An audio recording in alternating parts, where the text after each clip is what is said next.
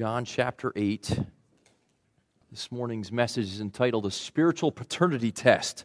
Spiritual Paternity Test, having to do with fatherhood. It's interesting, there's a, there's a question commonly asked in counseling settings by both secular counselors, Christian counselors, biblical counselors. And the question is, What is your father like? Or describe your relationship with your father when, when trying to get to know get to know a counselee and trying to understand them and what makes them tick.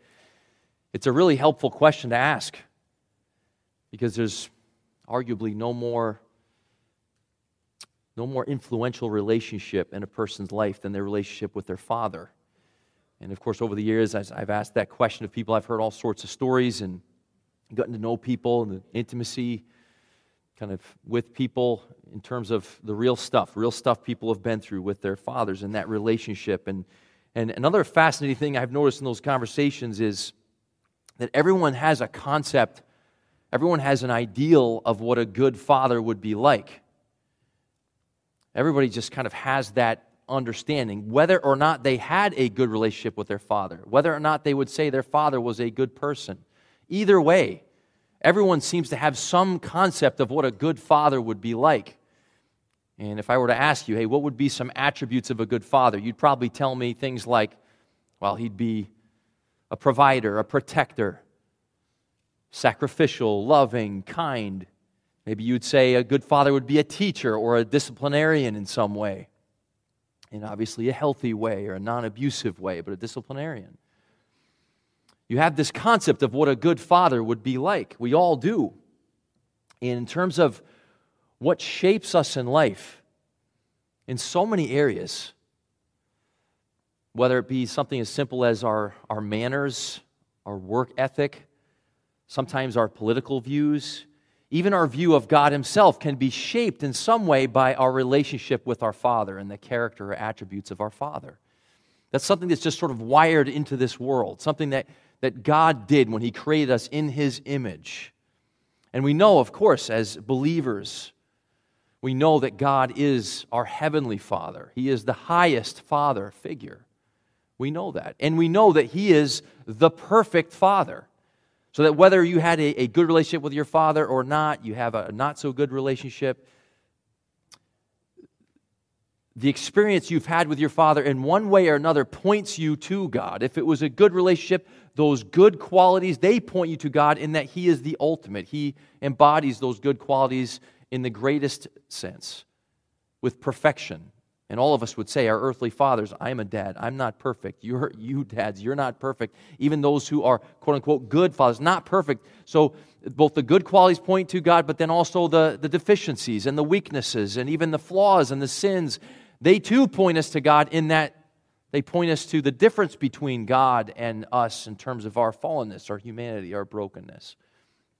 The fatherhood of God is an extremely important idea, and it's found all throughout Scripture. And it's amazing how it comes to light here in this conversation between Jesus and the religious Jews. We're going to continue walking through John chapter 8, where Jesus is interacting with them and in some ways arguing with them seeking to persuade them that he is in fact the Messiah and that they come to know God as Father most clearly through him. Not apart from him, not in rejecting him, not in continuing to sit in scrutiny sort of over him or judgment over him or being suspicious of him, but in embracing him, in trusting him, there is this full, clarified picture of what God the Father is really like. So that's what we're going to consider this morning as we walk through. Read again with me the passage, verse 37 through 44. And we'll consider two big ideas here in terms of this spiritual paternity test, all right? So, beginning in verse 37, again, I know that you are Abraham's descendants, yet you seek to kill me because my word has no place in you. I speak the things which I have seen with my father, therefore you also do the things which you heard from your father. They answered and said to him, Abraham is our father. And Jesus said to them, If you are Abraham's children, do the deeds of Abraham. But as it is, you are seeking to kill me, a man who has told you the truth, which I heard from God. This Abraham did not do. You are doing the deeds of your father. They said to him, We were not born of fornication. We have one Father, God. Jesus said to them, If God were your Father, you would love me, for I proceeded forth and have come from God. For I have not even come on my own initiative, but He sent me. Why do you not understand what I am saying? Is because you cannot hear my word. You are of your father, the devil, and you want to do the desires of your father. He was a murderer from the beginning and does not stand in the truth because there is no truth in him. Whenever he speaks a lie, he speaks from his own nature, for he is a liar and the father of lies. So stop there.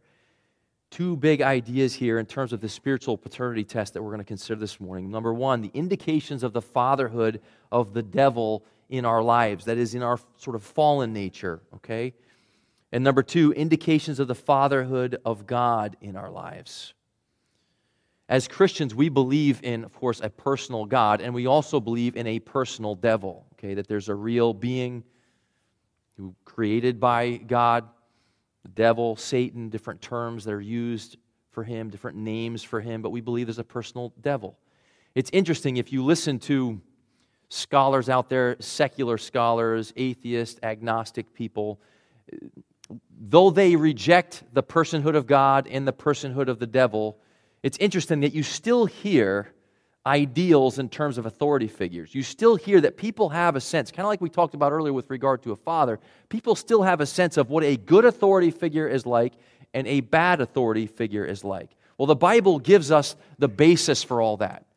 It gives us the ultimate foundation for all that, which is there are spiritual beings beyond our material world. There's a creator God, omnipotent, omnipresent, omniscient, sovereign over all, and there is a created being, Satan, who's a deceiver, who's an enslaver, who is out to destroy.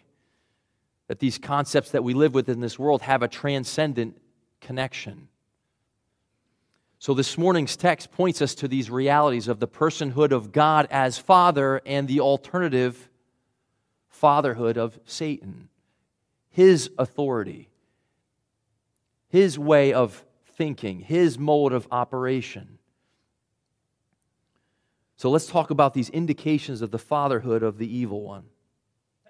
Notice in verse 44, the last verse I read, strong statement, especially strong statement for Jesus to say this to religious people. He says, You're of your father, the devil. And that's a shocking statement, an extremely offensive statement. You're of your father, the devil. And throughout the passage, he's addressing this as he builds up to that statement in verse 44. So, as we back up and move back through, notice how it begins with this discussion again regarding Abraham. He came up earlier in there, back and forth, earlier in the chapter. They continue to look to Abraham as their, their forefather and they take pride in their ethnic pedigree and they feel good about that. They're confident. They are, they are Jewish people. They believe they're God's people. They're children of God. They feel good about that because of that natural connection, that lineage. And Jesus challenges that. He also challenges their claim to be God's children. It's kind of like he's saying, yeah, you're, well, yeah, you're descendants of Abraham, but you're also kind of not. yeah, you're, you're God's children, but you're also kind of not God's children. Which, again, it's a pretty strong thing to say to a religious community. But as we've been seeing all along, as he probes, as he cuts through all the superficial and cuts right down to the heart, he's trying to get at where they really the, the essence of their heart attitude, what they really think, what they really believe, because he knows that inside, though the outside has been polished up, inside they're empty, inside they're dead. This is evangelistic crusade, penetrating into the deepest parts of their hearts. And he questions this superficial connection. He says, You're not really what you think you are. Maybe naturally speaking, the sense of Abraham, sure, it's true, but spiritually, there's something missing. For us to understand this, I want you to turn with me to Romans chapter 2. This is where the Apostle Paul gives his diagnosis. Paul's like this theological cardiologist, this heart specialist, and Romans is the place where he gives this clear diagnosis of the human heart. Turn to Romans 2, and we're going to look at verses 17 through 25 here. And I want you just to hear what I read and, and think carefully about this, what Paul is saying about these religious Jews and the essence of their ignorance, what they were missing, why they missed their Messiah. Notice what he says, but if you bear the name Jew, and he means if you proudly bear the name Jew, and you rely upon the law, and boast in God, and know his will, and approve the things that are essential, being instructed out of the law, and are confident that you yourself are a guide to the blind, a light to those who are in darkness, a corrector of the foolish, a teacher of the immature, having in the law the embodiment of knowledge and of the truth. You, therefore, who teach another, do you not teach yourself? You who preach that one should not steal, do you steal? You who say that one should not commit adultery, do you commit adultery? You who abhor idols, do you rob temples? You who boast in the law, through your breaking the law, do you not dishonor God? For the name of God is blasphemed among the Gentiles because of you, just as it is written. For indeed, circumcision, or your heritage, is of value if you practice the law, but if you are a transgressor of the law, your circumcision has become uncircumcision. Now, that was a mouthful, but all that Paul is saying there is basically the same thing Jesus has been saying in John chapter 8. In last week's passage, he was talking to them about the truth which sets free. And he's basically saying, Look, you're all deceived and you're enslaved.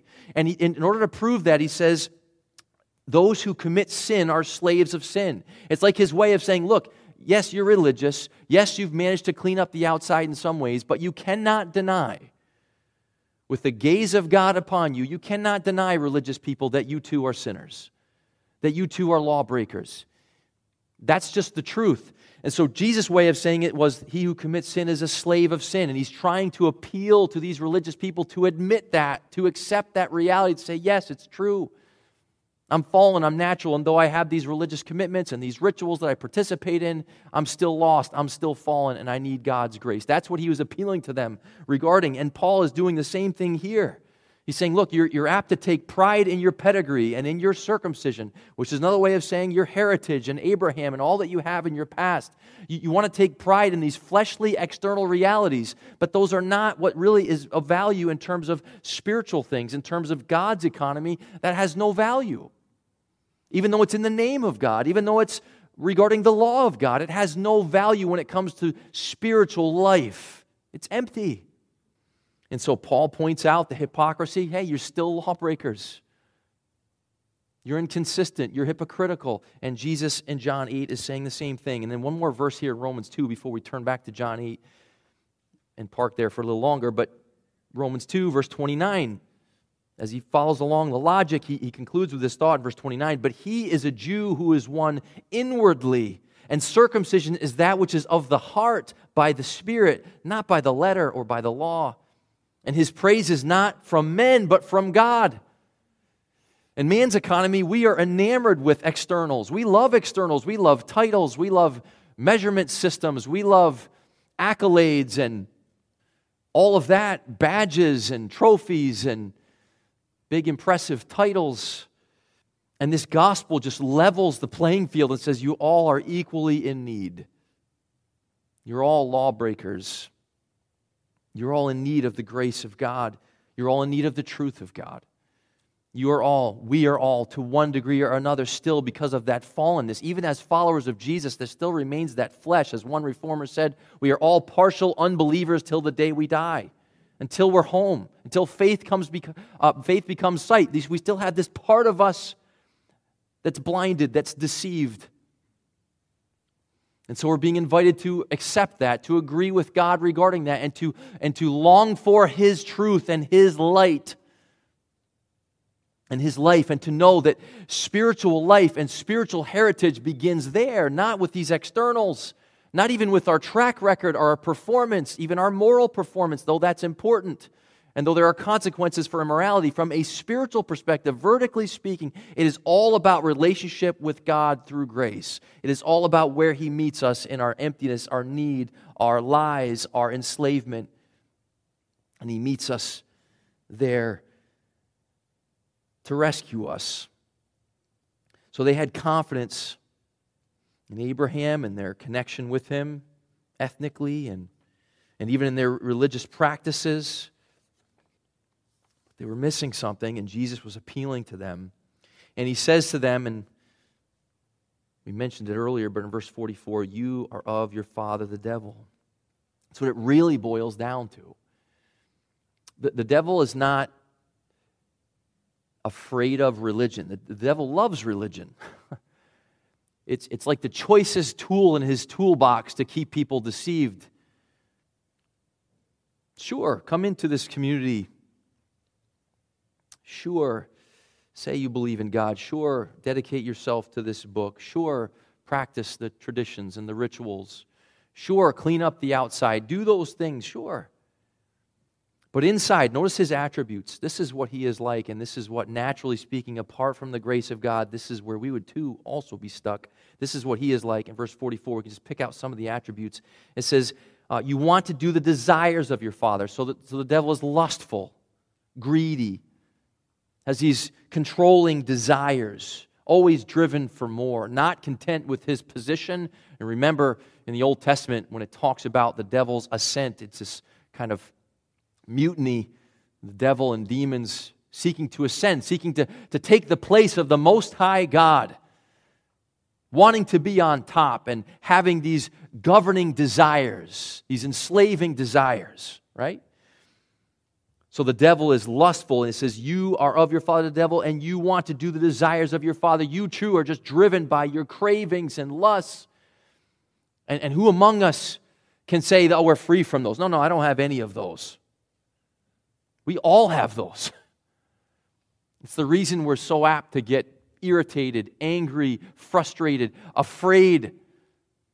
In counseling, we, also, we often talk about flipping your fears. When we talk about, okay, we think about the things that we're afraid of. Well, what's on the other side of that? Why are we afraid of what we're afraid of?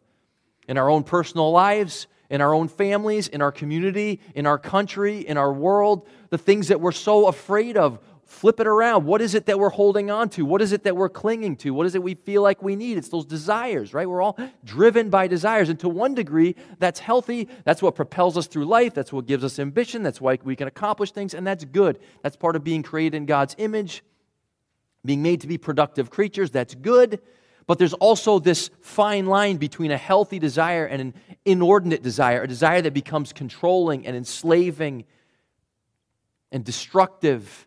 And we all are touched. We all have that within us in that fallen part of us. It's all still there. And so Jesus is here appealing to them and saying, recognize where that comes from, recognize the false authority, the counterfeit authority over that system, that way. It goes back to the evil one. It's his way. You're of your father, the devil. It's not about some image of a scary devil with like a red costume and the you know the little horns and the pitchfork it's the it's an ideology it's a way of thinking it's a value system it begins and ends with me and how things affect me and me trying to get what I want and never quite getting enough it's that. And so, another attribute or characteristic that goes along with that, he says, he was a murderer from the beginning. James 4 says the beginning of all conflict with other people is lust. And he says that that too, it, it amounts to either uh, psychological, mental warfare, where we put people to death in our minds, well, I'm through with that person, or literally the outworking of murder, actual ta- actually taking another person's life. It's all related to that lust, and, and Satan is the embodiment of that. He's the murderer, capital M. He's the, he's the killer. And he was from the beginning. And he wants to take as many down with him as he can. He's a murderer. And he's a liar, says. Does not stand in the truth because there is no truth in him. Whenever he speaks a lie, he speaks from his own nature, for he is a liar and the father of lies. He's the father of lies, happy to keep everyone deceived. Even, and this is where it's important for us, and you notice this is kind of my pattern. I want us just to think about ourselves so that we might be freshly touched by the grace of God. We've got to acknowledge, yeah, there's still areas in which I believe lies. We talked about that last week. In whatever areas we're enslaved, enslaved to our anxiety, enslaved to our anger, enslaved to our resentment toward others, enslaved to our discontentment, enslaved to our lack of gratitude, whatever it might be. That there's areas of blindness where we're not seeing. There's deception. And so, we can acknowledge that goes back to the evil one. It all began with him. It's the same old dog eat dog world system of performing, comparing, competing, desiring, using, hating, fighting. Yeah, that's the devil's way. And it's, it's the world's way, isn't it? And it's something that's still seductively at work within us individually. And I've had I've talked to um, many over the years, many atheists and agnostics. I have friends who, who are not believers, and we have these interesting conversations. Sometimes friendly debates, sometimes not as friendly, but most of the time friendly. I like them to be friendly. But one of the things that comes up, well, okay, so you Christians, so you're supposed to be so loving, so why all the church splits and why the gazillion different denominations and sects and all that stuff? And for a long time, I didn't really have a good response for that. But the response now is like, hey, look, the fact that we're believers, it's, not about boasting in these externals because we just talked about that's, that's kind of the, the way of thinking that said, well, Abraham is our father and we're not enslaved to anyone and we know and we're guides to the blind and we, we know the truth and we tell other people they're the ones with the problem, not us. No, no, no. That's not like that's not what Christianity is all about. Now, it's often presented that way and even spread around that way, but that's not what it's all about. Remember, Paul says, We are those who have no confidence in the flesh, but our boasting is in who alone? It's in Christ alone. Hey, it's not about me, it's about Him. Paul said, Hey, this is the reason the Gentiles blaspheme all the time. You're giving them more fuel for the fire because you're such blatant hypocrites. So just be honest about it and say, Hey, it's not about me, it's about Him. Satan's system would be to elevate man, loves to elevate man, loves it when we all are drawn to some politician or some leader who just seems to be, even, even religiously, some pastor. And, then, and what happens? Lo and behold, seemingly inevitably, something comes out, some scandal. And we're like, oh, dashed expectations. Oh, what I thought was the case wasn't really the case. Yeah, because there's one Savior. and he's upholding himself here and he's appealing to these religious people see who I am, believe in me.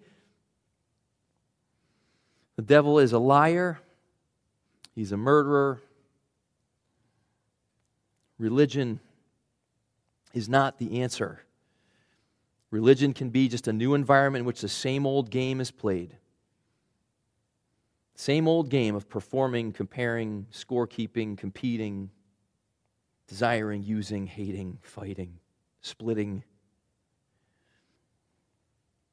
We need another authority figure. We need a higher authority figure. We need a better authority figure. We need our God. And so let's go back through the passage and see the indications here of the fatherhood of God in our lives. And this is where, as Paul talks about, the, the Spirit of God bears witness with our spirit that we are children of God. There's something within us that cries out, Yes, that's my, that's my Father. That's my good father. That's my real father. And so let's just think about these indications of the fatherhood of God in our lives. Again, Jesus playing off on this reference to Abraham, he, he, says, Hey, look, this is what it would really amount to. This is what like spiritual lineage would look like, continuing in his word. He said it earlier in last week's passage where he says, If you're truly my disciples, you'll continue in my words, back in verse 31. In today's passage, he says it in verse 37, kind of by inference, where he says, You say, you know, you're Abraham's descendants, but you seek to kill me, which is pretty extreme, because my word has no place in you, which by implication is saying, because you're not continuing in my word, because my word isn't dominant in your mindset, because you are in some sense, blind to it. And what is His Word? We've been seeing it throughout John's Gospel. What is His Word? Did He come simply just reiterating the law and saying, well, this is what you need to do? This is how? Well, sometimes He said, let's, let's play off of this one. One time, one of the religious leaders came to him, I think it was one of the lawyers, and said, What must I have? What must I do to have life? And Jesus says, Well, how do you understand the commandments? and I may be conflating here, but this is the general idea, okay? He says basically, well, I, I know that I'm to love God and to love my neighbor. And Jesus says, well, go do that and you will live. Oh, if life is, if spiritual life is up to you, then go and do everything perfectly. Love God, love your neighbor, and all the details of that. Go do it all perfectly and you'll live. And deluded, deceived, the man went away with that mindset and endeavored to do that. But the point of that was not to just send him off on his way. The point of that was that he might see, you know what, I, I can't. I can't do that. I don't have that within me. Bingo. And so Jesus presents himself throughout John's gospel where he says, Look, I'm the way, the truth, and the life. That's coming up in John chapter 14 later. We have seen where he said, I'm the bread of life, I'm the water of life, I'm the light of life. I mean, do, do you see the recurring theme here? I'm life, I'm life, I'm life, I'm life. Not rituals, not traditions, not externals. Me, a relationship with me, putting your trust in me. Seeing yourself like the, the broken people, the, the lepers, the tax collectors, the prostitutes, seeing yourself, seeing myself as one of those people. Hey, you know what? I, don't have any, I don't have anything to commend myself to you, Jesus. I, I don't have a contribution here. Hey, if I give you a little bit, then you give me the rest. No, I, I come with nothing. Simply saying, Your life, I need you. You're the only way back to God. And that, Jesus is here pointing out, that is what it means to be a true descendant of Abraham, spiritually speaking. Turn over to Galatians. This is one last cross reference from Paul here. Turn over to Galatians in chapter 3. Jesus back there in John 8 said, Hey, if you're, if you're really Abraham's children, then do the deeds of Abraham. What are the deeds of Abraham? Look at Galatians 3, verses 6 through 9. Even so, Abraham believed God, and it was reckoned to him as righteousness. Therefore, be sure that it is those who are of faith who are sons of Abraham. The scripture, foreseeing that God would justify the Gentiles by faith, preached the gospel beforehand to Abraham, saying, All the nations will be blessed in you. So then, those who are of faith are blessed with Abraham, the believer. So you see, faith is the issue. This is why back in John 6, Jesus said, This is, you want to do, because the religious people there said, Hey, we want to, what, how do we do the works of God? He said, You want to do the works of God? Here's the work of God believe. Believe in the one he has sent. Believe, believe, believe, believe in me. See me as the sum and substance of all that you need and all that you're looking for. See me as life. See me as your only hope. Spiritually speaking, for the forgiveness of your sins, for the cleansing of your sins, for reconciliation with your Creator God, for the only hope you could ever have of everlasting life, of resurrection going on into the future. It's the only source. And in Galatians, Paul says that's what it means to be a true child of Abraham, is to be a believer. To see Abraham as the father of faith, not just ethnically speaking, but spiritually speaking. Do you see that? So that even today or in the future, when Jewish people come to believe in Christ, that's kind of like a twofold Abrahamic lineage. And the most important part of that is the spiritual part of that. Is embracing Christ by faith and how is that like Abraham? In fact, they're saying here that, look, it's interesting. They're, they're wanting to kill Jesus. Over and over, he's saying, Why are you seeking to kill me? You're seeking to kill me. They want to murder him. Again, it's all part of their being of their father, the devil, who's a murderer from the beginning, right? They're wanting to kill him. And yet, at the same time, claiming this Abrahamic lineage. And Jesus says, Don't you see the irony here? In fact, later in John chapter 8, you can turn back there. Later in John chapter 8, he says, Abraham rejoiced to see my day. He wouldn't be opposing me. Now you scratch your head. Wait a minute. How did Abraham see Jesus' day? That Jesus wasn't there with Abraham in the way that he was there with these people at this time? And yet, wasn't it true that all that God communicated to Abraham, all that Abraham believed, wasn't it regarding all these provisions? Wasn't it regarding Abraham's livelihood? And multiplication, all these images of life, all these representations and manifestations of life, Abraham believed that God could do what he could not do, that God could bring life from death, even to the point where God says, Offer your son Isaac. And Abraham, reluctantly, and I'm sure struggling through it, goes up, takes his son Isaac up to offer him as a sacrifice, confounded and confused, no doubt. And then God does what? He provides a substitute. All that pointing forward to Jesus and to Jesus' day. And he's saying here, hey, I'm in your midst. I'm right here. And you're seeking to kill me. So you may be ethnically a child of Abraham, but spiritually speaking, you're not. Not unless you come to me, not unless you believe, not unless you embrace my word, not unless you see yourself as completely and utterly in need and as a recipient of life by grace. That is what it means to be a descendant of Abraham, in essence, spiritually speaking, and to put the other term on it, that is what it really means to be a Christian. We use the the measurables, we use the external standards. It's good that we have standards. It's good, just for a moment, to say it's good that we have laws. Our society would be in a heap of trouble without them. For the curbing of the flesh, it's absolutely necessary. But when it comes to God's economy and spiritual realities, there are only two options counterfeit righteousness, manufactured righteousness of our doing, which is external, which is empty, which betrays, there still are those realities of the fatherhood of Satan, of lust and desire and greed and hiding and hypocrisy and, and competition and murder. All that stuff still there. There's that option, and then there's the true righteousness of Jesus. There's embracing Him by faith. There's believing in Him, trusting in Him, and trusting that the Spirit will generate life. The Spirit will generate love and joy and peace and all of His fruits by faith. Do you see the difference? efforts, works versus faith. Christ is here inviting people to faith. That's why this gospel ends with John saying, All these things I wrote that you might see, that you might believe that Jesus is your Messiah, and that believing you might have life through him. That's what all this is about. It's singular in its focus. So, to think again about these indications of the fatherhood of God, it would involve continuing in His Word, embracing His Word,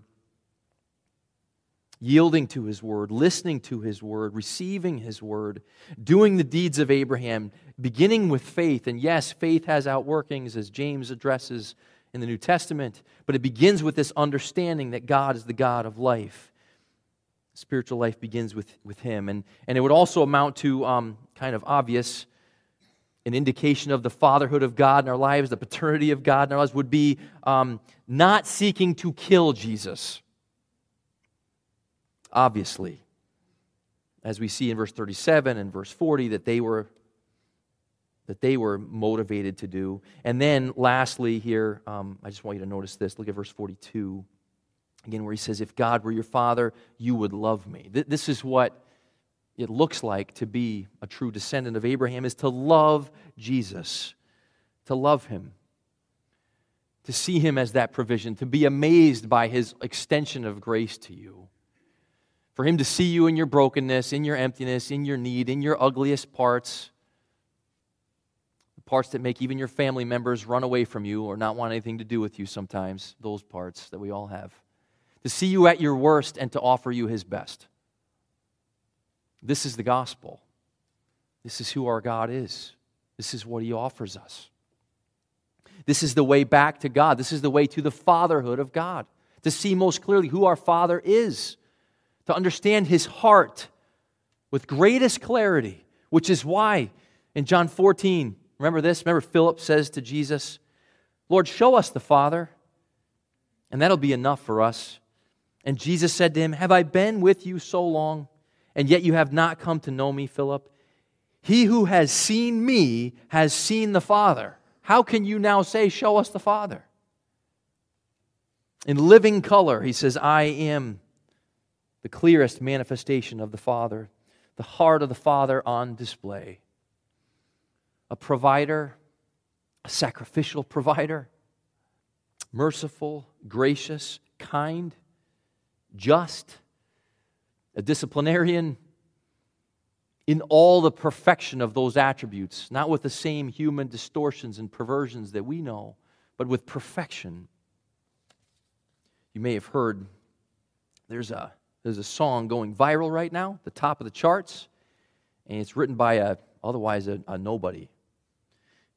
He sings under the name Oliver Anthony. That's not his actual name. I think it's a, a grandfather's name. He takes this name, Oliver Anthony and the song is called Rich Men North of Richmond, in which he is putting out there his feelings about politics and specifically politicians. And the song has gone crazy, like wildfire. I mean, millions upon millions upon millions of views. And it's interesting because he has these big label companies, country music companies, trying to sign him, and he keeps stiff arming him, saying, Nope, not interested. For million, like millions and millions of dollars, turning them away, which is interesting. He's just this common guy. He's just kind of this everyman type of guy. And he sings this song, Rich Men North of Richmond, which is speaking of like Washington, D.C., north of Richmond, the, the, the, the rich, powerful elites who live there. And the question's being asked why is this guy who's from the middle of nowhere, no one's ever heard of this guy? I mean, he's talented, definitely talented, he's clever, he's got a good voice, but I mean, he has no, nothing like that would give him this kind of platform. So how do we account for it? And they're saying he just he's just resonating with like everybody. People are listening to him and he's putting words to and, and feeling to what other people are feeling. And so it's super popular. Not for kids, by the way, but if you listen to it, okay? But it's you, you can't help but hear about it because it's everywhere on the news and all the podcasters are talking about it. Isn't it fascinating that something like that can, can spread like wildfire, all having to do with this deep sense that there's an abuse of authority that takes place in this world. There's a certain abuse of power that takes place, and we all know that it's sick and it's not good. Everybody knows that. What's unfortunate is, and where the gospel meets us in this place is, the gospel tells us, yes, and you, if you were given that power and that authority, you know the statement? Power corrupts, and absolute power corrupts Absolutely. If you or I had that much power, and to whatever degree we do have power and influence, we all at times take advantage. We all at, at times exploit others. This is our human stuff from which we are made. On one hand, that message resonates, and we all say, Yeah, forget the politicians. They're corrupt, they're abusers, they just want to control you. That's what the lyrics of the song are about. They just want to control you take advantage of you. We all know that. And we all know there's, there's like an ideal of what an authority figure should be like. And, and to really to, to put a fine point on it, we all know what a, what a true father should be like, at least to some extent, we know. And the Bible presents a God who is that true father, that good, good father, that good, good authority figure. Jesus as the King of kings and Lord of lords. Aren't you thankful for that? King of kings with a capital K, Lord of lords, capital L. Like the one who is truly righteous, the one you're never, some news item is never going to come out and say, well, did you hear what he did taking advantage of that person or that young lady or those finances or this or that? You're, you're not going to hear that of him. Everyone else, you could. You probably will at some point. To include even the guy singing the song right now that everyone's loving.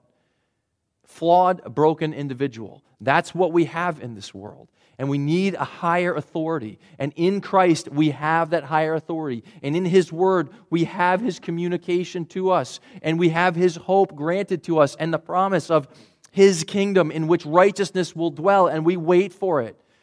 In the meantime, we got laws, we can vote, we do things like that, and we ought to, and we should, and that's something to be thankful for, but we're waiting.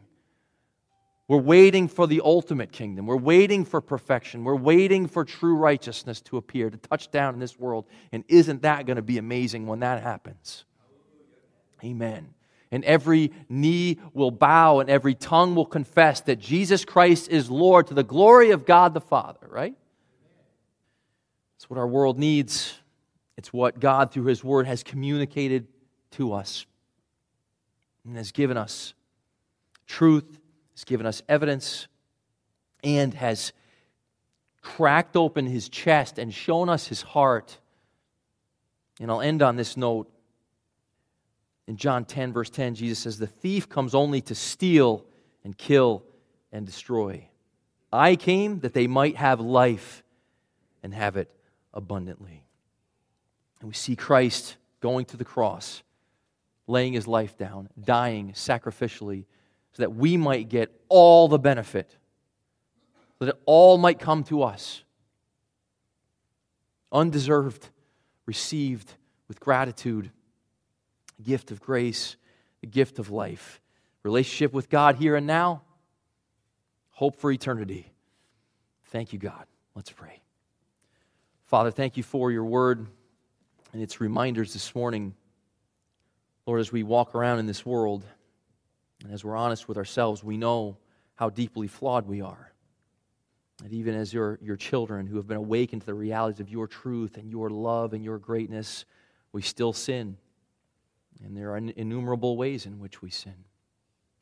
At the same time, we know that we've been forgiven, covered, provided for, that we're accepted in the beloved even as we sung about earlier this morning, that we are as loved by you as your Son is loved by you. And that is amazing. And it's because we're in Him, united with Him, in a living union, awakened to the reality of your kindness and your goodness.